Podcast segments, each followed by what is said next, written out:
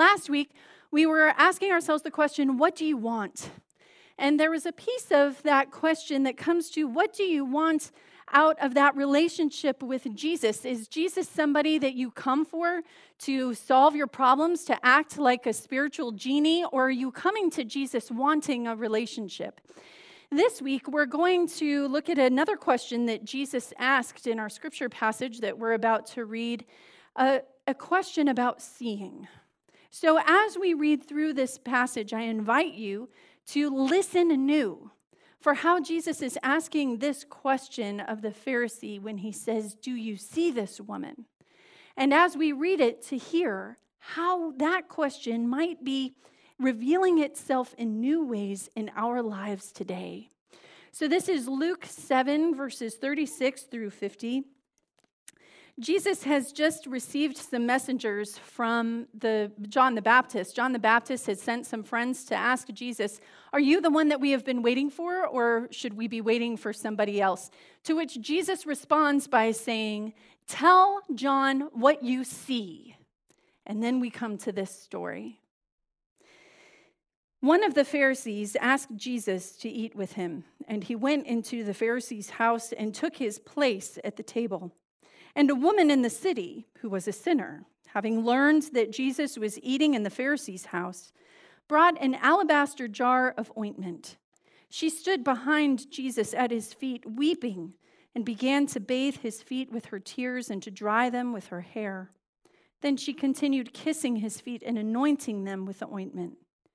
Now, when the Pharisee who had invited Jesus saw this, he said to himself, If this man were a prophet, he would have known who and what kind of woman this is who is touching him, that she is a sinner.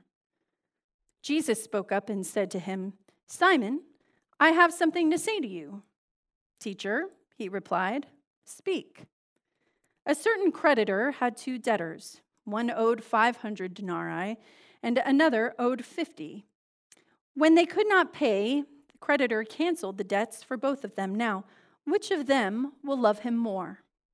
Simon answered, I suppose the one for whom he canceled the greater debt. And Jesus said to him, You have judged rightly.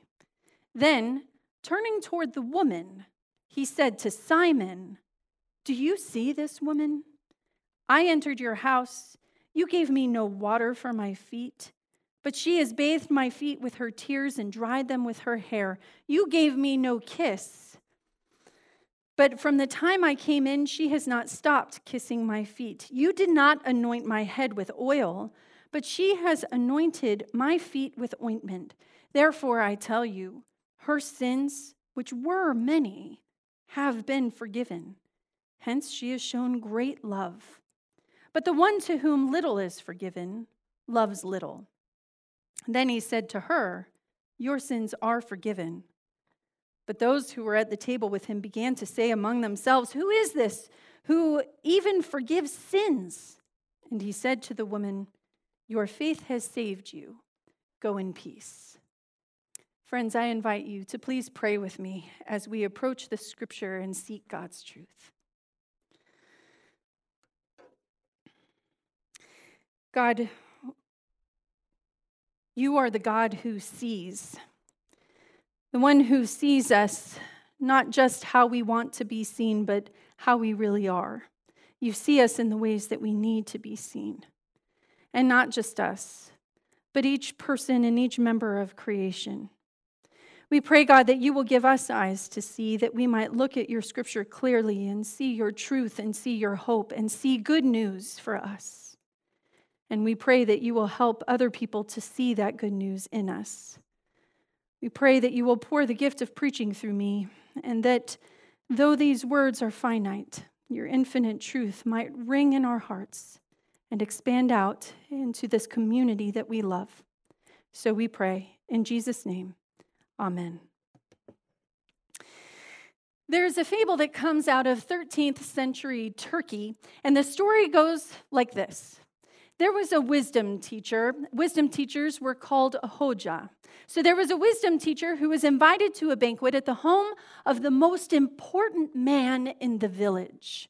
As the hoja worked in his vineyard throughout the day, he kept looking forward to all of the fine food and the good conversation that he was going to have that night. However, the Hoja misjudged his work, and he found that he had returned home too late to get dressed and prepared for this dinner.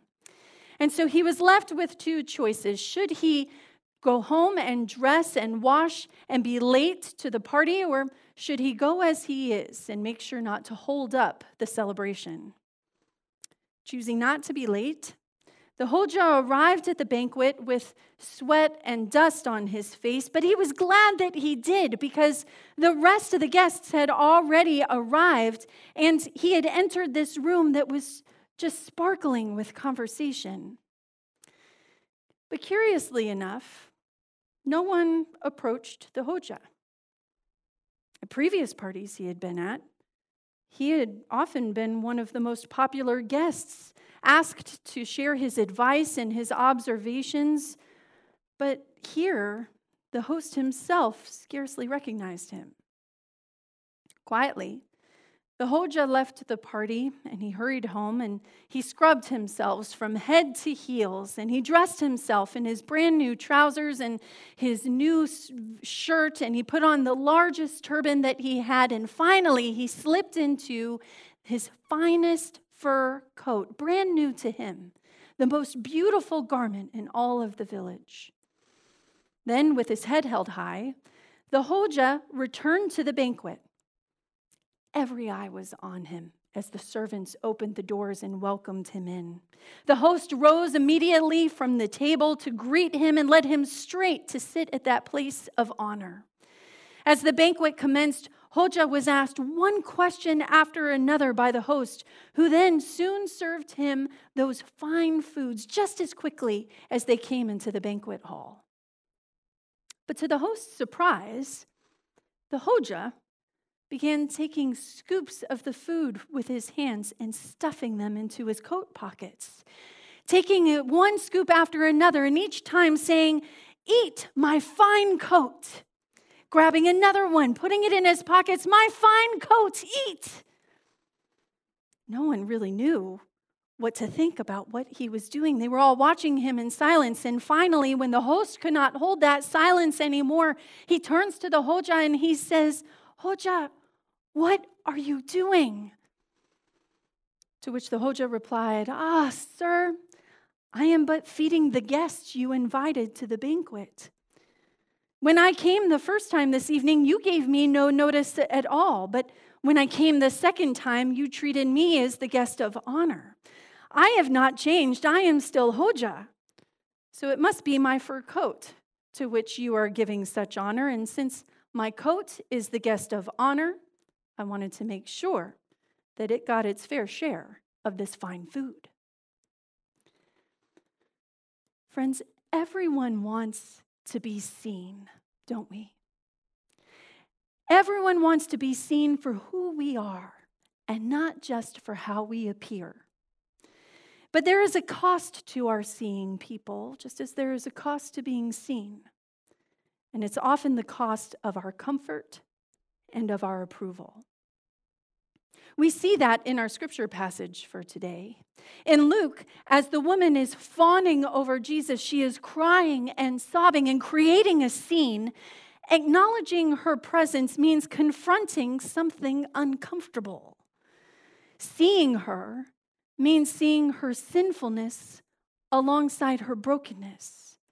It means seeing the intensity of her gratitude, which also betrays the intensity of her shame.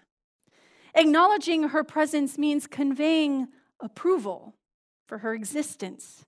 It means seeing that hole in the fabric of society that should have never have let her fall so low. As Martin Copenhaver says in his book, Jesus is the question. He says, In this setting and in this company, Asking, Do you see this woman? is a probing and challenging question. This woman may be right in front of them, but that does not mean that they all see her. Sometimes people choose not to see. There is, after all, a cost to seeing. if you see this woman, actually see this woman, you might need to move beyond stereotypes and preconceptions. You might have to stop simply labeling her as a sinner and leaving it at that. You might have to relate to her as a person from soul to soul. You might have to respond to this woman with compassion. Simon only sees what sort of woman she is. Jesus does not see a sort of woman, he sees this woman. Friends, we are really, really good at seeing all sorts of people, nearly always sorted by their profession or their appearance. We see the sort of people who put on shirts and ties or high heels and carry laptops to work. We see the sort of people who live on the street and yell into the wind. We see the sort of people who work hard to make lawns and landscapes around us beautiful. We see the sort of people who smile and wink on television, trying to gain our trust. We are really, really, really good at seeing sorts of people, which is what makes us really bad at seeing one person. Because if we see this specific person, we might struggle with the loneliness that comes in the life of that corporate partner. And we might struggle with the deception of that politician. And we might struggle with the truth that we live in the kind of society that finds extreme poverty acceptable. The truth is, we don't find any of that stuff acceptable the loneliness or the deception or the extreme poverty, which is why we turn blindly away from it. It's as though we believe that by choosing not to see these things, that we are asserting to ourselves that they are unacceptable of being seen, as though they don't even exist. Simon certainly doesn't believe that this woman is acceptable of being seen. It's really funny how Simon, this Pharisee who is hosting Jesus for dinner, he assumes that Jesus doesn't know what sort of woman is at his feet. We get to hear Simon thinking to himself in verse 39 when he says, If this man were a prophet, he would have known who and what kind of woman this is who is touching him, that she is a sinner. Simon assumes that Jesus doesn't know who the woman is because Jesus doesn't push her away because Jesus doesn't give her a hard stare so that she will know her place because Jesus doesn't prioritize his reputation over her desperation. And so we realize that not only does Simon not see this woman, but Simon doesn't see Jesus either. Because Jesus knows exactly what kind of woman is sitting at his feet. And because he knows her sort, because he knows her shame and he knows her loneliness that found in rejection, and she knows the fear that she has of being judged, it's because he knows what kind of woman she is that he chooses to make sure that she knows that she is seen. Simon, Jesus says, I have something to say to you. A certain creditor has two debtors. One owed a little bit of money, the other owed a lot. But neither of them could pay the money back, so the creditor canceled both of their debts. Now you tell me which of the debtors is going to love that creditor more. After Simon begrudgingly answers Jesus' question correctly, identifying the one who owed the greater debt, Jesus then turns toward the woman while speaking at Simon which means that he is forcing Simon to make the choice. Is he going to stare at the back of Jesus' head, or is he for the first time going to look into the sobbing face of the woman who was there in the room? Do you see this woman? She has showered love on me from the moment that I walked in, whereas you held your love in reserve. Her sins, which were many, they have been forgiven. Hence, she has shown great love. But the one to whom little is forgiven, Simon, the one to whom little is forgiven, Simon loves a little. It's shocking to me when Jesus talks about love at this point in his story. Because love sounds out of place in this conversation, this conversation about creditors and debtors and hospitality and good manners. It's interesting how, when it comes to Jesus, everything boils down to love. And it makes sense when you really think about it because it costs us to love someone, it costs us to see someone clearly. And what it costs us is love. Because ultimately, it's love that allows us to see someone beyond the sort of person that they are to the person that God has created them to be. The person that we are facing might be someone who is duplicitous and cruel, but God did not create them to be that way. We can only see that they were created to be honest and kind if we choose to look at them with love. We might be interacting with someone who is unreasonable and manipulative, but God did not create that person to be that way. We can only see that they were created to be collaborative and honest if we choose to look at them with love. We might be interacting with someone who is deeply insecure and just constantly grumpy. But God didn't create them to be that way. We can only see that they were created to be confident and joyful when we look at them with love. Seeing someone for who they are means also seeing them for who God created them to be. And the truth is that we can be all of these things God created us to be. We can all be collaborative and honest and kind and joyful, regardless of what we are wearing or what kind of car we drive or what kind of home we live in or what kind of job we perform. If we can only be seen for who we were created to be, rather than for what we see on the surface. There's a story about a man who owns a meatpacking factory. At the end of one workday, after the majority of the staff had left, the man went to take inventory in the large meat locker. And as he went in, the mechanism on the door failed, and he found himself locked inside of this large freezer. So he started to panic. He was pounding on the door. He was screaming at the top of his lungs, but he knew that it was no use because the walls of that freezer were way too thick. And he already knew that everybody in that area had gone home. An hour passed, and then more than an hour passed, and he started to come to terms with what was going to happen to him. When all of a sudden, there was a face in the window of the door of the freezer. He stood up and he was waving his arms and he was jumping up and down. And as the door opened up, he was greeted by his security guard. He said to the security guard, How did you know that I was in there? To which the security guard said, I didn't. He said, But you know, every day that you come to work, you say good morning to me and you call me by name. And not everybody does that. And every day that you leave work, you say goodbye to me and you wish me a good night and you call me by name, and nobody does that. And I know that you had come and said good morning to me this morning, and I didn't hear you say goodbye.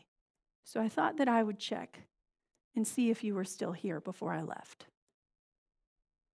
You see, my friends, sometimes when we are careful to see the people around us, it results in us truly being seen back. My friends, everyone wants to be seen. And so let's go into our week with a question. Question Jesus asked Who are you not seeing this week? And what is it going to cost you to see them? Amen.